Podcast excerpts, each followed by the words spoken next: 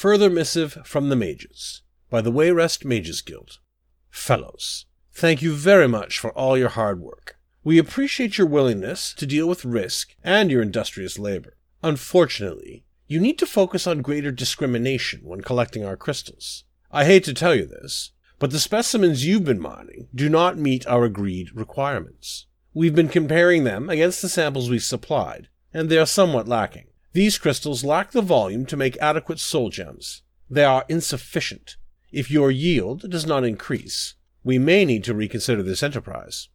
Giara is experimenting with the two hollow stones you acquired, but she needs more to get definitive results. In fact, she needs considerably more than two. We can sell the discarded crystals you found for a marginal amount of profit, but not enough to defray our expenses. In short, we need more geodes. If you can find a sufficient quantity, we may have a chance at salvaging this operation after the considerable expense of hiring you. Respectfully, the Wayrest Mages.